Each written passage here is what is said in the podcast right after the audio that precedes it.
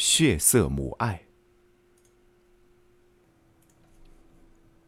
他们真的累了，饥饿和寒冷的痛苦紧紧纠缠着他们，把他们折磨得疲惫不堪。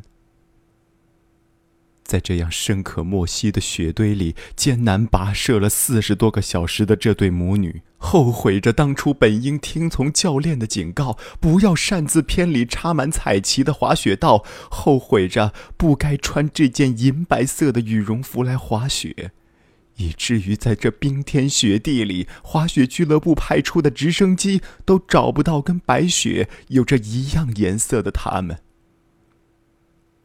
也许在这个时候，女儿才是最后悔的。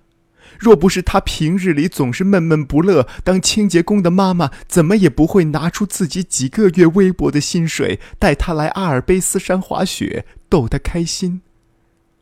可母亲怎么也想不到，女儿平日里的不开心，竟是因为有着一个卑微的做清洁工的母亲。几天几夜，母女两人艰难的在这片苍白的雪山里寻找着生存的方向。他们发现有好几架直升机从天空掠过，但无论他们怎样示意，始终没有人发现他们。走着走着，体力不支的母亲一个踉跄，脑袋栽在了石头上，鲜血立即涌了出来。而此时，女儿已经昏睡过去了。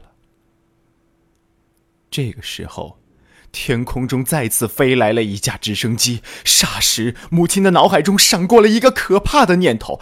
她抓起身边的一块岩石碎片，在自己的手腕上用力的割了下去。鲜红、滚烫的鲜血从母亲的动脉中缓缓流出，染红了身边的皑皑白雪。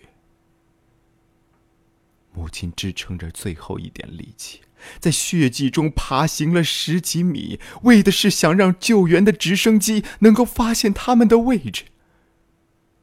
最后，母亲那没有温度的身躯终于倒在了那片醒目的血泊中。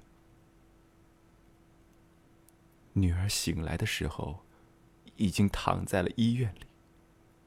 医生告诉了她所有的事实。在生死关头，母亲用自己流淌的鲜血为女儿指引了生的方向。女儿终于明白，原来自己一直都拥有着一份人世间最珍贵的财富，那就是比血还浓的母爱。